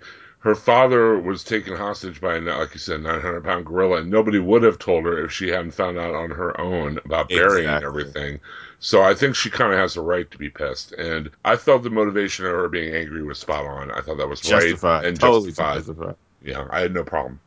Yeah. No. well no i don't have a problem with her being angry i agree she needs to be angry but you need to pick your timing of when you're going to unleash that anger on somebody this is you're unleashing it on the one person who has the ability to go and and right the wrong that has happened you know save your time to unleash that on him till later yeah, but Chubb, you, but Chubb, it wasn't like they were too. They they sounded confident that they knew what they were doing at this particular time. They were they were scrambling, trying to figure stuff out, and by not telling her, I can understand. Well, see, if this was my mother, And she keeps finding out things they didn't tell her. Like they didn't tell her that Right. Wells killed that other reporter that worked with her. They didn't tell her that Wells was the man in yellow. Like Right. all these different. Like it's not only that Barry was the Flash. Mm-hmm. I mean, as the show goes on, she keeps finding out shit they didn't tell her. because if you think about it, if if she had known she was in danger, or that Eddie might have been in danger, she wouldn't have just met him like that. She would have took that phone call and got the warning. She would have like there's it got you know when something like that happens, you got to kind of take into consideration. Even when police come to help you, if it's a really dire situation, you you're scared and you're angry. You get you kind of get what I'm saying. And they, they took her uh, fiance, well, could well her boyfriend. They, they took her boyfriend and her father are gone. Like he could be killing them right now. They don't know where he is. They don't know what to. She came up with the. She came up with where he was. If it wasn't for her, they wouldn't have found uh, Grodd. No, Like- and I agree. And again, so I I- understand, but I understand her first. Her her reaction was to not even wait for that because she's scared and angry that this stuff is going down, and I can understand why she kind of went off on him because she she didn't just say she didn't just yell at them. She said, "I can help." You don't even have enough uh, uh, faith in me to to think that I could be helpful to you guys, and she was. No, and I can see that point. And like I said, I have no problem with where her anger is coming from because I totally agree with those points. I'm just saying, and maybe I'm just trying to be too logical with it. I'm just saying from a point of logic, if if I'm facing somebody who I'm totally pissed at, but they're the one person who's going to lead the the the um you know campaign to right the wrong or to fix it or save or whoever, I'm going to you know maybe let them give some verbal cues that I'm not exactly pleased with them at the moment, but I'm not going to dis- but I'm not going to distract from what they're trying to do. You know, I'm But I you know But you got to think about this. You got to think about this. This wasn't. This isn't just something where you don't know Clark Kent, and you just met him for the first time, and you find out he's Superman, and you don't know either one of them, and he's trying to figure out what's going on. She knows Barry. She know Barry was confused. He didn't know what to do. She know she's known Barry for years. She knows when he's confused. She knows when he's scared. She knows when he like all those little verbal. They know each other very well and she knew Barry did not know what to do. And that even made her more even angry. It may probably made her even angrier about it because he doesn't know what to do, and he keep he kept telling her, you know, that well, I'll take care of it, I'll take care of it, da, da, da, or the Flash will take care of it when he was lying to her. And now she knows, you know, like it's all out there now, and she he doesn't know, and she's scared about her father. Like I I can understand why she came off at him at that time because they did not know what to do. They all looked confused. Like, what the hell are we going to do? Even they were in doubt themselves because they didn't have Wells. Like, even though Wells is evil, he was the mentor that they kind of used as the as they're kind of like their support, their training wheels when they went when they dealt with somebody. He kind of kept them focused. Without Wells, now that you find you know Wells is the bad guy, they kind of didn't have that at all and then they lost Joe. They don't have any of you know they don't have any kind of mentor there. yeah, and and, So and this was their I get it. this and, was their thing. and and and I stand corrected then. I, but I'm coming from a place of watching this entire season of Mhm. Team Barry having to deal with more and more crap being piled onto this crap sundae, and then every time here comes Iris with the crap cherry on top just to make it that much worse. And I just And all Iris was doing was living because she didn't know anything was going on. Mhm. and and and I All just, she knows is that we were friends before this, and I'm just being your friend. I don't know when I walk in and ring the doorbell to come over and we've been friends that you're about to fly off and run off and save the world. I don't know if you don't tell me. damn it, so, I mean, it's- using it's that not really her fault. argument against And me. also, also Chubb, not not everyone has that kind of Jedi level mastery over the emotions like you do. You know, I guess. Exactly. I mean, I I, guess. So true. I almost killed a senior citizen today because she wanted to play 50 lottery tickets in front of my paying for five dollars of gas. oh, So oh.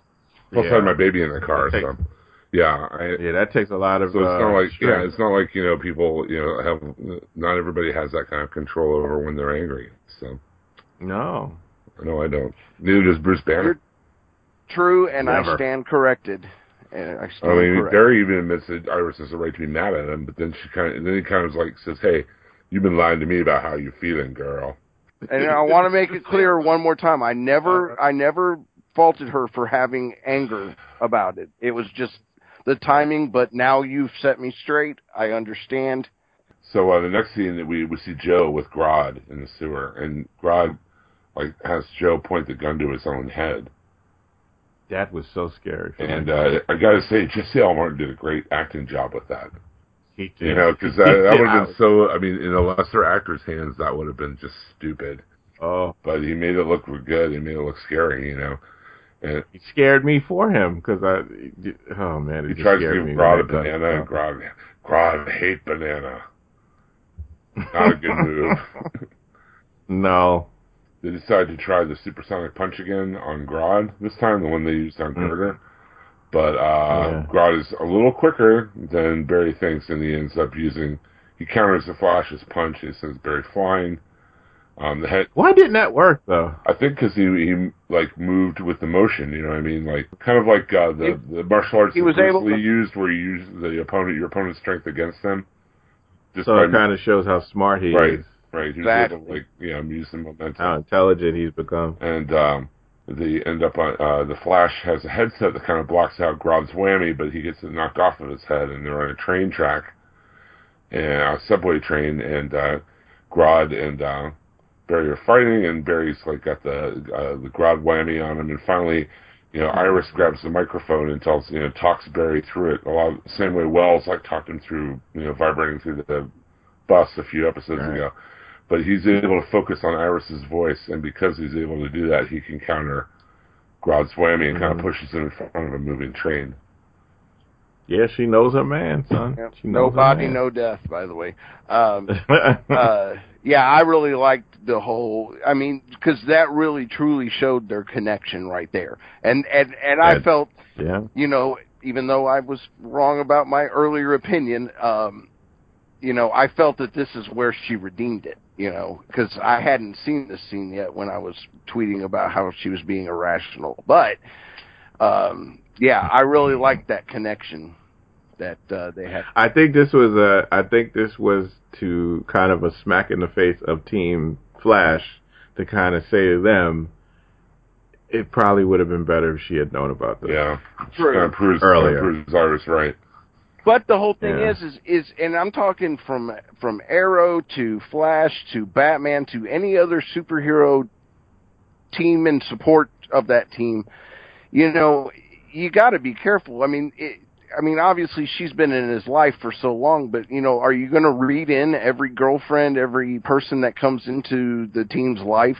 I mean, eventually you're going to get to the point that there's not a secret. So, you, I mean, you got to be careful who you're Well- reading into it. You know. You tr- it's true, but I think what re- really pissed her off is I'm not that chick that just came into your life two minutes Right, ago. right. Like I'm that I've been there when you lost your mother, when your father was gone. I was there. Like she she was the one that begged Joe to take him Plus, in. I think she's really mad they they told Eddie and didn't tell her. You know, That that too. seemed like, Yeah, that like too. salt in the wound. You know. Yeah, that too. Like so, I, I, you know, all of that is, is all of that is, is, is, is, you know, like all of that is coming up. Like everything from from the pilot on has come into this episode. They um they have a nice um after the uh the fight with Grodd, Caitlin, Cisco, and Barry have a nice moment there sitting on the treadmill. Um, where Mhm. he says, you know, hey, we can do this without Wells. We did great, you know. I mean, Cisco Right. kind of like um, kicks himself for not having a more durable design, but you know, Barry's like, hey, you know, you'll do it next time, you know. And um, then Barry has to talk with Iris, and Iris is like, you know, this isn't, you know, she does, she has been thinking about Barry. This is a very CW moment here. You know, thinking about Yeah, her feelings for Barry, but she has to stop because she lives with and loves Eddie. And Barry, But she didn't do it Felicity. no, no, she didn't. Right. But she goes, you know, what happens when Barry brings him back, and Iris doesn't know. Uh, Although I thought this would have been the perfect place, although it could have caused more problems, this would have been the perfect place for him to explain, you know, in an alternate timeline, you did tell me this, you know. But then again, do you want to, after you, she's finally had all this other stuff dumped on her, do you want to dump the concept of time travel on her too? no, But But No. I'm thinking it could have helped his argument of, you know, I know you feel this way because this happened. But then I, it also goes to then you're kind of forcing her to feel this. You know, you're kind of forcing me to make that decision. That's something she should be able to make. And I kind of like that she didn't just go. Me and Eddie have been together, and I love him. All of a sudden, I'm done. Oh, I know Barry's the Flash. Ah, I'm out. It's me and Barry all the day, every day. True. Like I, I like that she was like, listen, I do have these feelings, but that's the dude I live with. Like I, you know, that's the dude I was committed to. I can't just do that. I'm not. Joe didn't raise Joe didn't raise a child to be that way. True, exactly, and you see that in both. So I like how, the, yeah, I like how they reacted. Now Felicity, I don't know. She, I'm still feeling a certain kind of way about Felicity. Okay, well, we'll get there. Yeah, Um, we'll get there. the uh, they you know they tell General Eiling is for holding humans. not him. He's free to go. But Eiling, you know. Eiling knows that Barry's a Flash as well, and he says he Right. doesn't care because they have a common enemy, who's Wells. And meanwhile, this episode, Wells decides to give Eddie Thawne the you know the, anti self esteem trip by telling him that you know as as influential you know group of scientists, politicians, and whatnot uh, that the Thawne family are, Eddie doesn't amount to anything close to that. This is feels like the Yeah, turn. his career as a police Yeah. detective is uneventful, and he's Mhm. the only son to be forgotten by history. And he knows because he studied his family tree uh, before he came back. And he calls him a waste of life, a waste of a man, and oh no, you don't even get the girl. And then he flips out his uh, his newspaper that we saw before Ugh. that says Iris Stab. West Allen in the byline.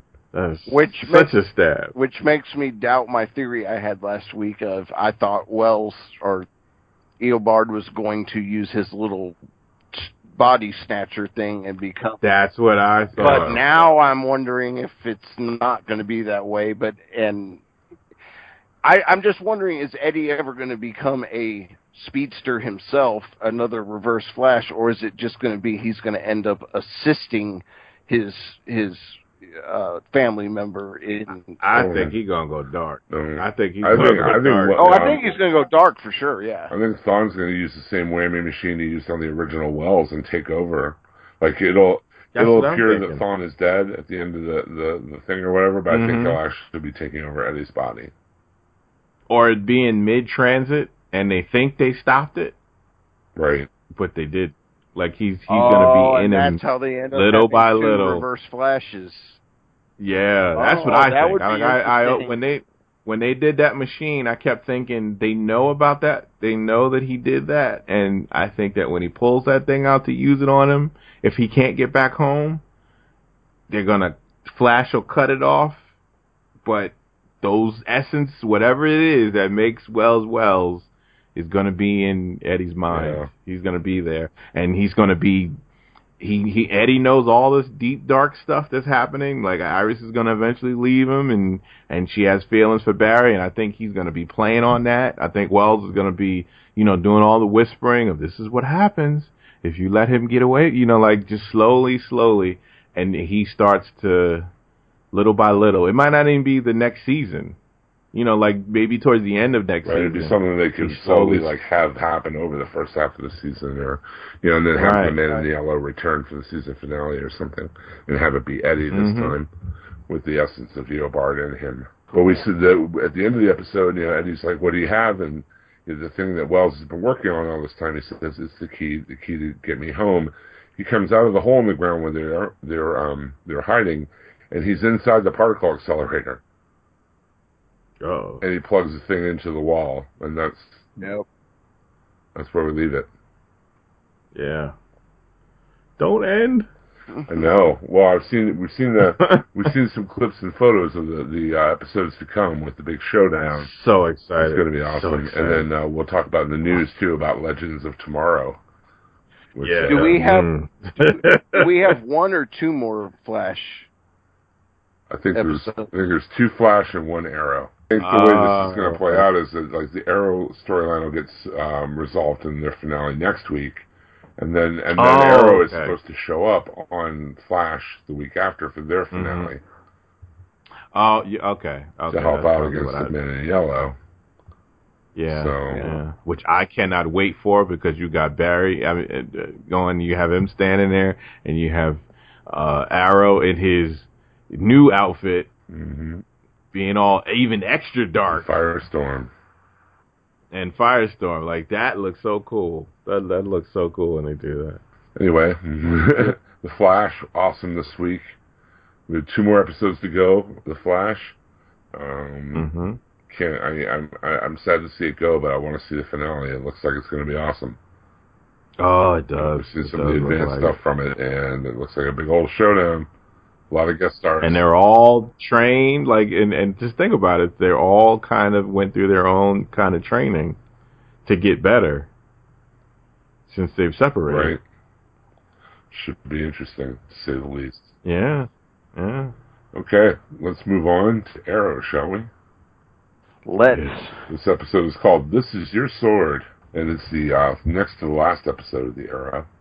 Once again, there is no reason to to like Malcolm Merlyn at all. none not at all Yep. none We learned this again this week. betrayal Yeah, we find the beginning of the episode that Ra's al Ghul um, that um, tells about how Maseo came to the assassins, uh, the League of Assassins, and offered him the Alpha Omega, um, you know, instead of jewels or riches, which is what he normally get, uh, you know, offered. And then he's going to explain that uh, once you know he gets married to his daughter, he's going to you know rain death down on Starling City, and it will be you know the end of his old life and the beginning of his new life as Ra's. Nyssa shows up and is mad about this marriage. Surprise. oh she's mad the whole episode Yeah, no doubt. But like, not not only does Ra's expect her to marry Queen, she expects him to bear her to bear Oliver's children. dang Pretty pretty bold. Um, thought i was grown He just wants to be a grandpa. I mean, come on. Do you blame him? little demons running around. Um, Oh, after all this man. stuff, and Nyssa Oliver says he wants to go for a walk to clear his head. Um, he ends Mhm. up going out for a walk, and it turns out to be a meeting with Malcolm, where we find out that this whole thing of him becoming Ra's has been a ruse. To find, he tricked me i don't know about you he guys, but tricked he me. everybody. I mean, especially Yeah. Felicity. Yeah. I did. I really thought he was brainwashed for a minute. Yeah, no doubt. Um, this is a plan that Malcolm and Oliver concocted uh, to save Starling City from the Alpha Omega. They wanted to make sure, you know, to find, you know, get this close. And be, the funny thing is that their plan is working a little too well. Like Malcolm said, it would take Yes. him, they would take, you know, thought it would take him months to become Ra's. Should be more than enough time to dismantle the League of Assassins from the inside. But um, he, he sold it too well, and now things are moving on a much quicker timetable. Um, Maseo comes looking for Oliver and sees him sitting by himself. Oliver tells Maseo that he can free him from the League of Assassins when he becomes Ra's, but Maseo's like, no, uh, the prison I'm, you know, I'm trapped in, I'll never be free from. And that refers directly to the um, flashbacks this episode, which are of Akio dying, pretty much. But that still bothers me. His motivation. Yeah, That that bothers me because I know your child died, and I get that. And if it was just about getting vengeance on the people that would do that to your child, I'm with you. But the whole thing of race and, and poisoning another city, I don't get that motivation. I don't get how he can turn from a person with a conscience like he had to somebody with no conscience at all. Well, I wonder if there's still more to that story that we're not aware of yet. I don't. Oh, I don't know. I don't think so. I think this is pretty much his. You know what? I mean, I think so too, but because I'm in agreement with you, it does seem kind of a strange motivation. But I, I'm just wondering. Even when he turned to it. back and tried to help, even when he turned back and tried to help Oliver, like I don't. His wife didn't do anything that was evil, or it betrayed him. Like there was nothing in that. Like I could see if all of this, we he lost a child, blah blah blah, and his wife was part of it. Well, we It see in break- the end of that flashback, you know, when his kid dies, we don't see much after that. Maybe there is something more to her that we don't know I yet. think part of, but I I don't know. I I think it's pretty straightforward that he turned away from her and Her child died. It kind of haunted him, and he. Uh, that's why he brought the Alpha Omega to the League of Assassins. That's why he turned his wife his back on his wife Katana. I mean, Mhm. Well, that's you since see, you see death. this, you see this both in art and real life uh, uh, a lot. Um, the where you have couples that have children die and they start going apart and they start blaming each other. first they're blaming themselves, they're blaming each other. I mean, he could have, you know, unwarranted blame towards his wife that But even know. with their fight, he didn't he didn't come off as blaming her. Like if they had put in the dialogue when they were fighting true. that he did blame her, like this was your fault, you you did this or whatever, then I could see. But he didn't even do it that way. On way. the contrary, he he just was thanks her. He's like, "Thank you for releasing me from my prison." like, You know. I'm not in a pr- and then but the whole thing is you were never in a prison, fool. You I mean you were in mourning of your child, which you're never going to get over. I understand that. You will never get over that. That pain will always be with him. But I don't understand why you would in turn go with a dude and use this weapon knowing that he's going to use it on other parents with other children. Yep. That's my issue. Yeah. He's not that e- he's not that evil type of person that they have not portrayed him at all as being that type of person that would be down with something like that. If anything, I thought he would turn on Ra's when he found out he was going to use that weapon on that on the on the city, and that's how he dies.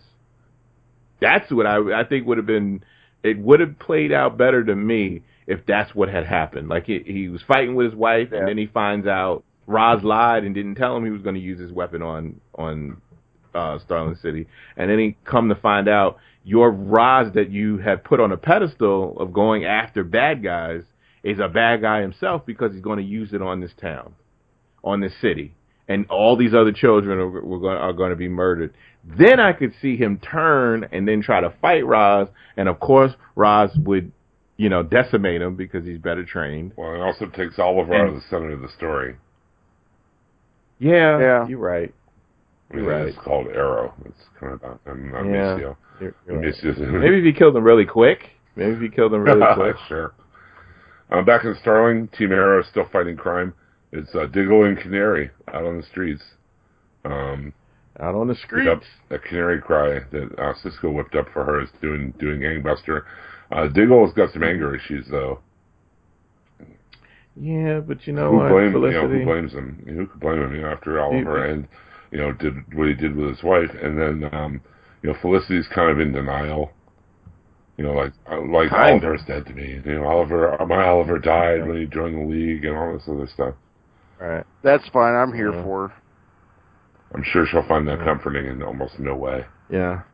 Yeah, exactly. Um, Should dump you like she did poor Adam.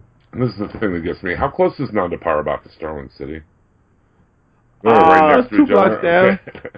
Two blocks Because down. Marley goes back and forth from there like three or four times this episode. It seems like, you know, I think he walked. yeah. Oh, he just walks. There's like he a, didn't even use through a it yet. path. I think. Through a path. Yeah, you he can just take. walked. Um, Yeah. yeah. Malcolm summons Team Arrow for a meeting. He tells him what uh, him and Ol- as he calls it a charade, Oliver charade. You know, tells him what's up with the Alpha Omega virus, but of course none of them believe him because you know he's Merlyn. But um, Yeah. he brought Tatsu with him, Katana, to try Mhm. to convince them. And then uh, you know Diggle knows about the the history with Tatsu and everything, but they uh, but you know uh, Felicity does not. And uh, Diggle and Laurel agree to travel with Malcolm and Tatsu.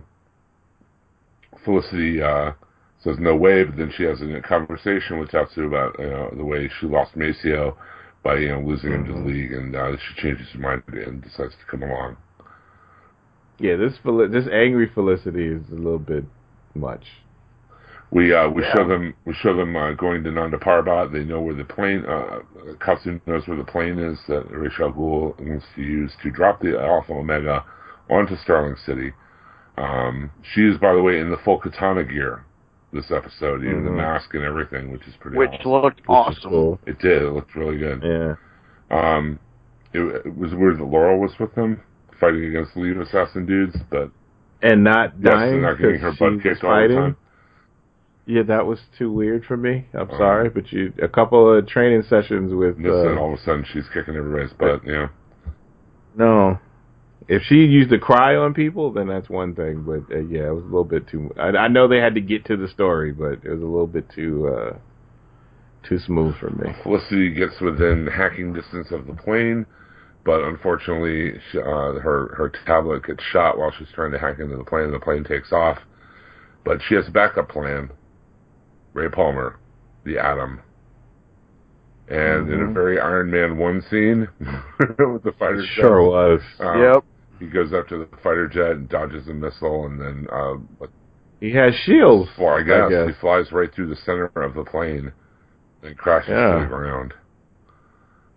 He he must have just did some modifications because uh, his his thing at first it was like if you kicked it too hard it would Well, just. I know there was Now, one I- episode where Oliver did it, you know, like jammed an arrow He in did. a battery pack, and it was all over for him. He was out. But I he was thought when he showed up- I thought when he showed Mhm. up with the guy that had the the laser beam eyes, I thought he had shields. They weren't very effective, but I thought that he had them then. He said he did. Yeah. he said he did, and then he blew him away. It was cool. I, I like seeing him be there. I, I, I, I, I just felt bad for him, man. He's doing all this and being there for No her. one's forever stuck in the friend zone. Like you broke up with me two minutes know, ago. Here I am, risking my life for you, and now the Powerbot for your old, for your ex boyfriend.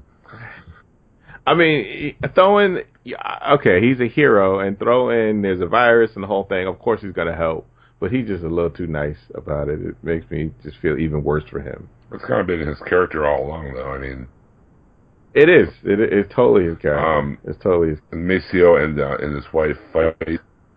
Um, mhm. it's really really well choreographed uh, sword fight. I Very it was well shot. I like the way they did it. But uh, Mhm. ev- eventually, uh, Tatsu overcomes Maseo and he dies in his wife's arms. And he thanks her for releasing him from his prison. Um, Yeah. but it turns out it was all in vain because the virus wasn't on that plane, and Ra's has it still in his hand, and here's him and Oliver, and you're going in the dungeon. Damn it. Um, they lock him in the dungeon. They process the big news that Oliver's getting married to Nyssa. Mm-hmm. Save the date. Um, everyone in the cell except for Malcolm uh, doubts that Oliver will let them live. Uh, they've all lost faith in him, it seems. Um, Yes. the uh, Oliver calls for Diggle to be brought uh, with him to talk. He talks for like five minutes, but um, it's not enough for Diggle. And uh, you know, he says Oliver went too far kidnapping his wife. There's no coming back from this.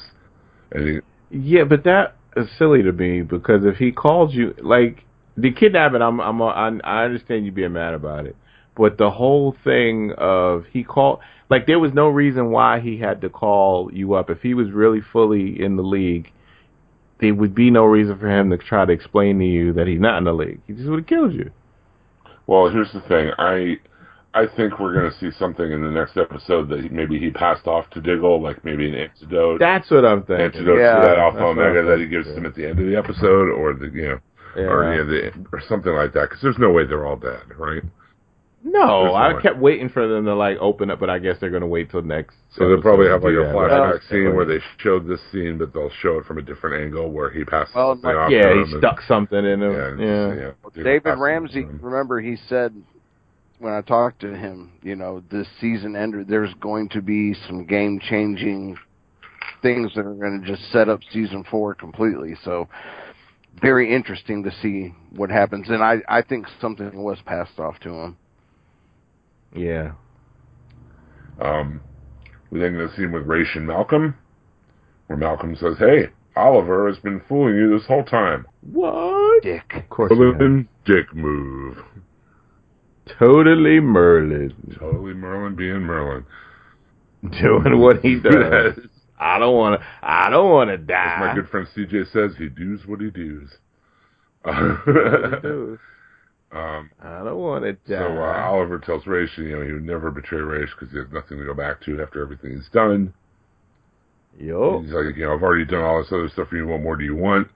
So he takes Oliver down to the dungeon where his friends are and tells uh, tells Mhm. him to, you know, throw this vial of the Alpha Omega in there and let your friends die. Do it. Uh, everybody's pleading with Oliver, but their words fall on deaf ears. He throws it in there and then uh, shuts the door behind him. And you watch him Sure as uh, Oliver and Nyssa are getting married, and Nyssa tries to cut Oliver's throat in the middle of the ceremony. Gotta have that at least. Uh, they get married while Team Arrow is dying of the Alpha Omega virus in their cell, and now Oliver is Ibn Al Ghul, son of the demon. Yes. Uh, meanwhile, we have another s- storyline going on where Thea tracks down Roy. They get it on. Roy's like, "You're running away from your life," and Thea's like, "No, I'm running to you." But then Roy is like, "I gotta get away from you. See you later," and leaves I'm her out. the speedy jacket. I don't even want it. I, I, you look good in red. Yeah, Now, somebody I was talking with at work about this, and and I hadn't seen it yet because I didn't get to see because I had stormed here last night. I just watched here, but they were saying about he went by the name Jason, and that there's a theory that he's going to become Jason Todd. Uh, And I, I just Oh, find that to oh, be a oh. big stretch. it's too close to the Batman universe.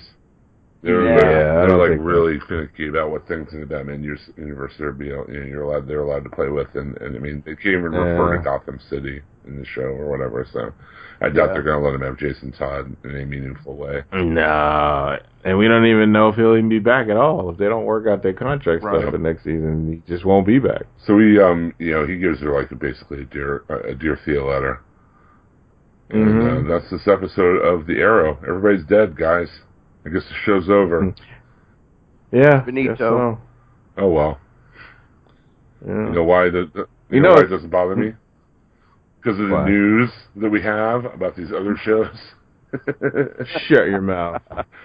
if you are listening to this show, I imagine you are, because why, how else could you hear my voice right now? Um, go to the DCTV Podcast Facebook group and join. We have several members. We have a lot more people listening to this show than we have members in the Facebook group, so do that. Also, please give us iTunes reviews. We'd really appreciate it a lot. We've got two. No, no, sir. We have three. Ooh, who is the new? Shut Read the new mouth. iTunes review, please. So we we have another five star review that is titled "Great Geeky Stuff," and it is by Suburban Hood. And Suburban Hood says, "Easily the best TV review podcast on the internet. Wow. They know they know their geeky stuff and are not afraid to say they love or say they hate something. They don't get overly nerdy like you hear in some podcasts. Great geeky stuff." So we now have Wow. three iTunes reviews. wow. Now, if you want a free, I'm talking free now, Free. free, free copy of any DC movie, or even an episode of a TV show, if you uh, a DC uh, Warner Brother TV show, just leave an iTunes review. Five seconds. Take you five seconds. Write a good one, and we're gonna have somebody pick out the best one, and you'll get a free digital copy of any of those, uh, you know, WBDC movies. And so far we have cartoons. we have three really good reviews. So there's some competition there that you're gonna have to go up against. But you That's know, right. the, the the more the merrier. And, uh, So get your life. get this done. We're gonna we get this done before what is the last show, the last episode of of uh, iZombie or Flash? Uh, which one is first? Which, which one comes last? iZombie was 13 episodes Okay. this season. That is five more episodes. All right. When iZombie ends, the season finale of iZombie, that is when it's the, we're stopping the contest and we're gonna pick from whoever's left us a, an iTunes Did, review from there. did you say, Daryl? Did you say that it's free? I, I said it was free. It's free, people. It's free. It takes That- just a few moments of your time to write us a review. I mean, it's not free for me because I got to pay for it, but I mean, it's free for you guys that do the review if you win. Just saying. I mean, you know. So get it out, make it good. We uh, we always uh, invite your comments and queries on the uh, Facebook group. We have a lot of comments about the Gotham season finale, as you might well imagine.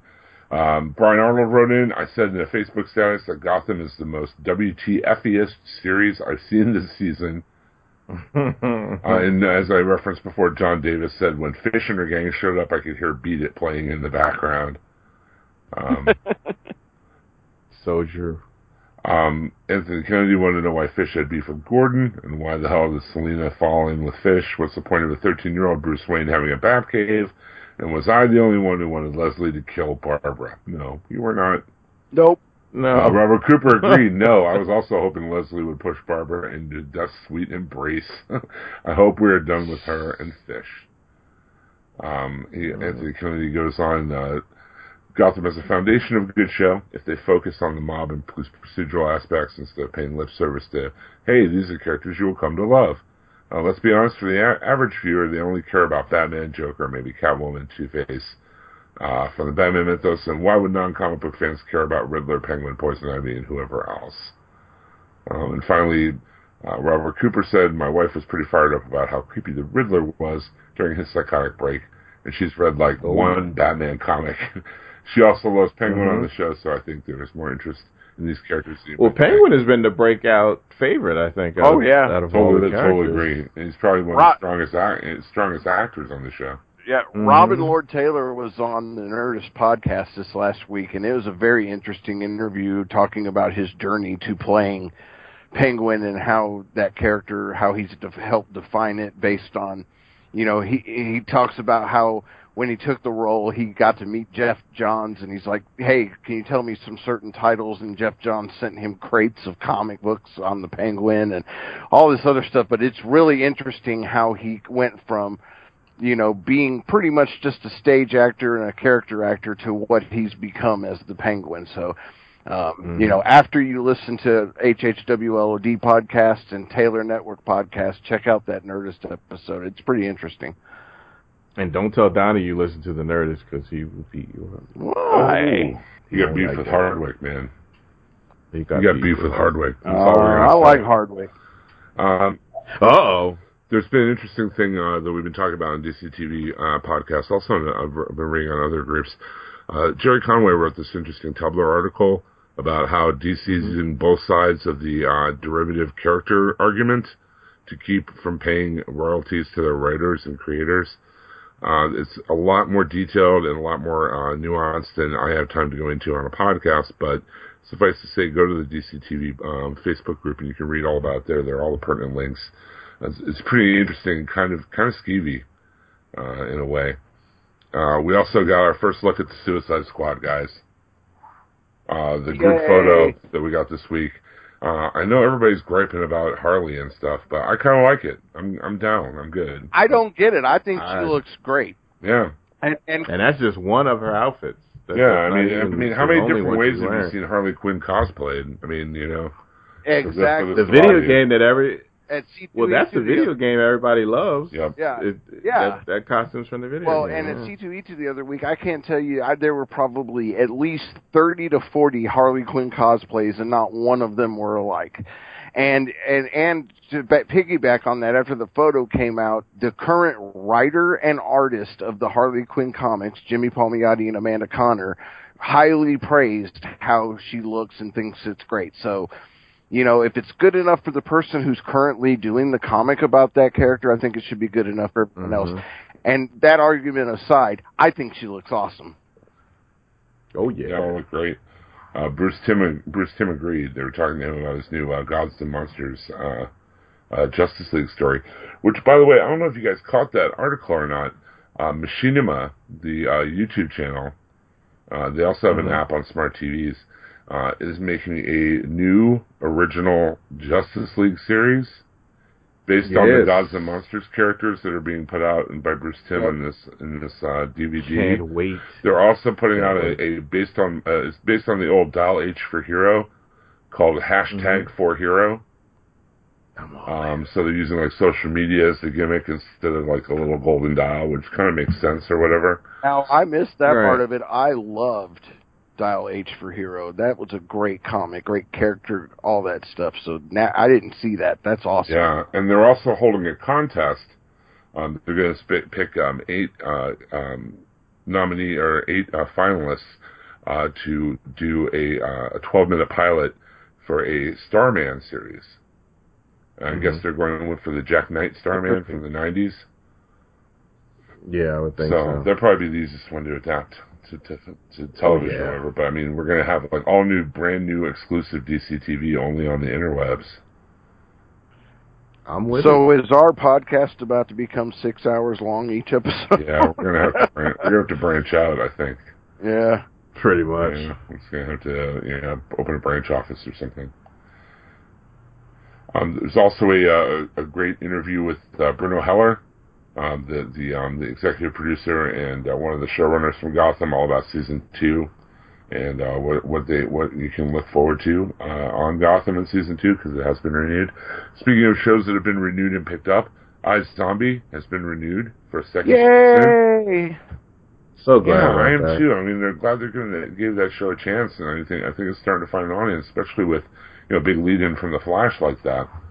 Um, Now I haven't Mhm. read the article yet. Are they going to order a full like 22 episode season? Did it say, or is it just? No, they don't do that. What they what that means is they're gonna make like they did with Gotham. They'll make the first what? How many did they did? Ten. They did six of Gotham at first. Okay, so they'll have a certain number they'll do as the ratings progress. They'll just do the rest. If it's if the ratings hold, they'll do the rest of the season. But instead of just being that pilot, at least it's, it's going to be a series. Right. So Uh, awesome. Also, we got news that uh, a couple other very interesting DC shows have gotten picked up as well. Supergirl has Oh, been ordered to series at CBS. Mhm. This is before the pilots even aired. I mean, we're supposed to be getting a trailer on the Supergirl show. I think next week is it the 14th or 15th. I Um, think so. And they said that the well, the report has been Hollywood reporters have said that the sources of people who have actually uh, working for CBS said the executive watched the pilot and they liked the pilot so much that they said we need to have this uh, go to series instead of just being a pilot and waiting. Yeah, so it's going straight to series. Uh, also, another show that we've been intensely interested in now has a title and has been picked up for, for a full series. And that is going to be called Legends of Tomorrow. I don't know why. We don't know why. We know that we know the title is bad. Yeah, yeah. if they had, it would even be better if they just left it Legends instead of saying Legends of Tomorrow. I I don't, don't even have- know why they did it. I don't have an issue with that. I mean, and, you know, I think it would have been fine just Legends, but I I don't take issue with Legends of Tomorrow. It kind of has a, you know, um, Legion of Superheroes feel to it. So Yeah, um, the the official plot synopsis uh, goes like this: "Quote: When heroes alone are not enough, the world needs legends. Having seen the future, one he will desperately try to prevent from happening, time-traveling rogue Rip Hunter is tasked with assembling a disparate group of both heroes and villains to confront an unstoppable threat, one in which not only is the planet at stake, but all of time itself." Can this ragtag team fe- defeat an immortal threat unlike anything they have ever known? Yeah, that is. I did not expect the villain part No, I did not. to be in it. But just to keep everyone clear, this show is going to feature Brandon Routh as uh, Ray Palmer the Atom, uh, Wentworth Miller as, you know, of course, Leonard Snart, Captain Cold, Dominic Purcell as Mick Rory Heatwave, uh, Victor Garber as Dr. Martin Stein in Half a Firestorm, uh, Caity Lotz, Sara Lance, we guess, although her character did die, um, and, new, and Ciara Renee, who's going to be playing Hawk Girl, uh, Franz Drameh, who's going to be playing Jay Jackson, who has not been, you know, named as a, a you know superhero yet or whatever, and uh, Arthur Darvill, who's going to be playing Rip Hunter from uh, Doctor Who. And I'm sure plenty of uh, cameos and crossovers with other shows that are currently you would there. think. You would think. But Sara is so easy to fix because you just drop her into Lazarus pit. Yeah, or like you could grab her up from a point in time before That's true died. too. You know, That's- if it's that's- time that's travel, you too. can fix a lot Yeah. of things. Yeah, and then he I- brings I- her back, and then he. Hmm? Well, I was going to say I'm leaning more towards the time travel thing because isn't it? And I don't know if they've established this so much in the TV universe, but is isn't it the longer someone is dead, the more chances of them coming back as something worse Yeah. out of the Lazarus pit? And she's been dead Yeah. for what seven, eight months now, something like that. Well, they also said that when you do bring somebody back, period, they come back changed. Right. And, and they did that to Thea, and all she did was jump out of the the water like a vampire, and then now she's fine. She just wanted to get get Yeah. back with Roy, so she got out of there. Exactly. That's all she Like did. the, so the I mean, is full of uh, uh, Viagra that works on both sexes. I mean, even though they they put in the line the the the, the ominous warning of if you put her in the water, the person you put in the water will not be the person that comes out of the water. right? and she's exactly the same as she was when she went in the water. So I don't know. It maybe they will do the pluck out of time before um before she's killed, which would, or maybe they pluck her out from another timeline. Could be too. Yeah. It could have been a could be an Earth that Maybe died. she had to Maybe die for Earth to survive. You know. You never Who knows? know. We'll see what. know. I can't wait to see what they do though. I just want them to to get her and then bring her to uh, Starling City and then walk up to her father and say, "You're just being a dick." yeah. I mean, I know you're gonna you missed me because I was dead, but really, Dad, you just you come on. I um I here's something that's very interesting to me though. Um, in go right in lines with the uh, the Legends of Tomorrow um, um announcements. Uh, the uh, Ciara Renee, who's playing uh, Hawk Girl, Kendra Saunders, and, Mhm. and says that uh, tweeted to her family or, or tweeted to her followers, uh, "Be sure to catch me and some of my castmates on the season finale of The Flash." Hmm? Yeah, I saw that. So I mean, we Oh. we already know that Firestorm is going to be in that season finale. Is this going to be like an all star team up? Is this going to be like our the Justice League we've been talking about and and hoping for? I mean, Oh, I hope so. Or- awesome. Or maybe whatever Wells did does with the time machine or whatever, maybe that is what activates Rip to have to come here. Oh, uh, that would make sense if Yeah, you were like if you were like yeah. the the part of the threat or whatever, or activated the threat. Yeah. You could be the time trapper or something. Yeah. Interesting by meddling too much of the time. Well, I'm or what I'm thinking is, you know, maybe you know, Flash calls in all the favors he can get, and like Firestorm, you know, met Hawk Girl along the way or something, and brings her along, and you know, That that could be like we it could too. see like a little. I mean, we could potentially see like a little preview of this Legends of Tomorrow show in the finale of the Flash. But I'm wondering, but I'm wondering if this little team that they're building is going to be because it's made because it has villains too. I wonder if this team will be a little secret for now, and then it'll get revealed as the season progresses. Because I don't think Flash is going to be too comfortable with, uh, Captain Cold, a heat wave on the team. yeah, I don't- and Arrow either. I don't think that Oh, they no, either one of them not would be too comfortable with that. Yeah. yeah Well, But then, with Barry, but then you find out. Well, I was say, with Barry coming to that understanding with Cold, of you're going to do your thing, just don't put people in danger and all that. You know, if Cold is doing something that is helping a greater good, I think Barry might be kind of behind that. Or you could use the, No, or you don't could know. use the uh, the argument. Hey, you know, if the world gets dest- destroyed, what are you going to have to loot? You know, you're not going to have any. True. Yeah. That could You're not have totally any be, game. but if you're you thinking, know. But if you're thinking in the, your first reaction, I would say for Barry would probably be, if the world is in serious danger, I will give my life to save the world, but I will not let that world rest on the shoulders of Captain Cole and Heatwave. And anybody that would want them to be, you know, that would pick them. And then on the, for Arrow, I could see them hiding it because of Sara. And then he finds out that Sara is alive. Mm-hmm. Yeah. And that's a that'll be a big deal for him and and and Team Arrow if Sara is alive again, and and and then no one told us to. Like that, you know. There's a That would be world of possibilities out there. Well, it's a CW, so I you know what I'm counting on the CW to make it that they're going to have it. It's a secret, and she can't see any of them. Nyssa, none of them. If she Nyssa survives, she can't see any of them until after this thing is over. Kind of like a Suicide Squad, Secret Six kind of kind of thing where it's just complete. Something like that. I mean, and I think that, of course, I think that she will wind up bumping into them anyway, because they'll probably have to fight something, and then you know somehow it'll come out. But I think in the beginning of this thing, the angst will be that they cannot, she cannot contact No. her family. Well, everybody, that brings us to the end of another DCTV podcast. If you are geekly inclined, I imagine you would be because you've been listening to this podcast for quite a while. Um, then go to hhwlod.com. Uh, we have the Walking Dead TV podcast there where we cover all the episodes of The Walking Dead. Uh, we have the Whedonverse podcast with uh, the Clairvoyant Mr. Universe going episode by episode through all the Joss Whedon stuff. Uh, they're still working their way through Buffy right now, but of course they're going to get to Firefly and all the other good stuff. So definitely check that out. We also have uh, the Black Box.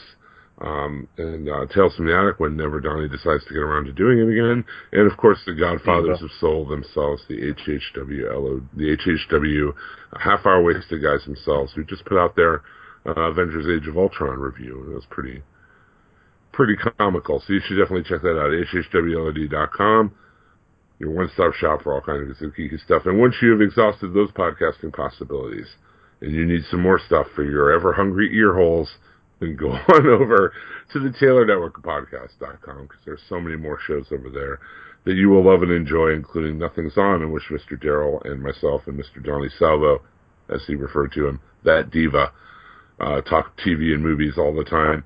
There's uh, no apologies, the uh, the take no prisoners, no holds barred geeky talking show. There's yeah, I said it. There's uh, JK's Happy Hour. There is uh, Wade World with Martheus Wade. Um, all kinds of great stuff over there. Uh, Arts and Crap, the Comic Rack Snarkcast. So many good podcasts over there. Taylor Network of Podcast.com. Check it out all the time, nationwide. And until next week, gentlemen, thank you for joining me. Really appreciate it. Oh, it was a great old time. And next week we have the finale of The Arrow, the penultimate episode of The Flash, and then another wonderful episode of iZombie to talk about. So until then, gentlemen, uh, we are ghosts. Good night. There it goes. I am Oliver Queen. You are not Oliver Queen. You are Ibn Al. Ghul, son of the demon. Fine, whatever. Whatever pays more. Uh,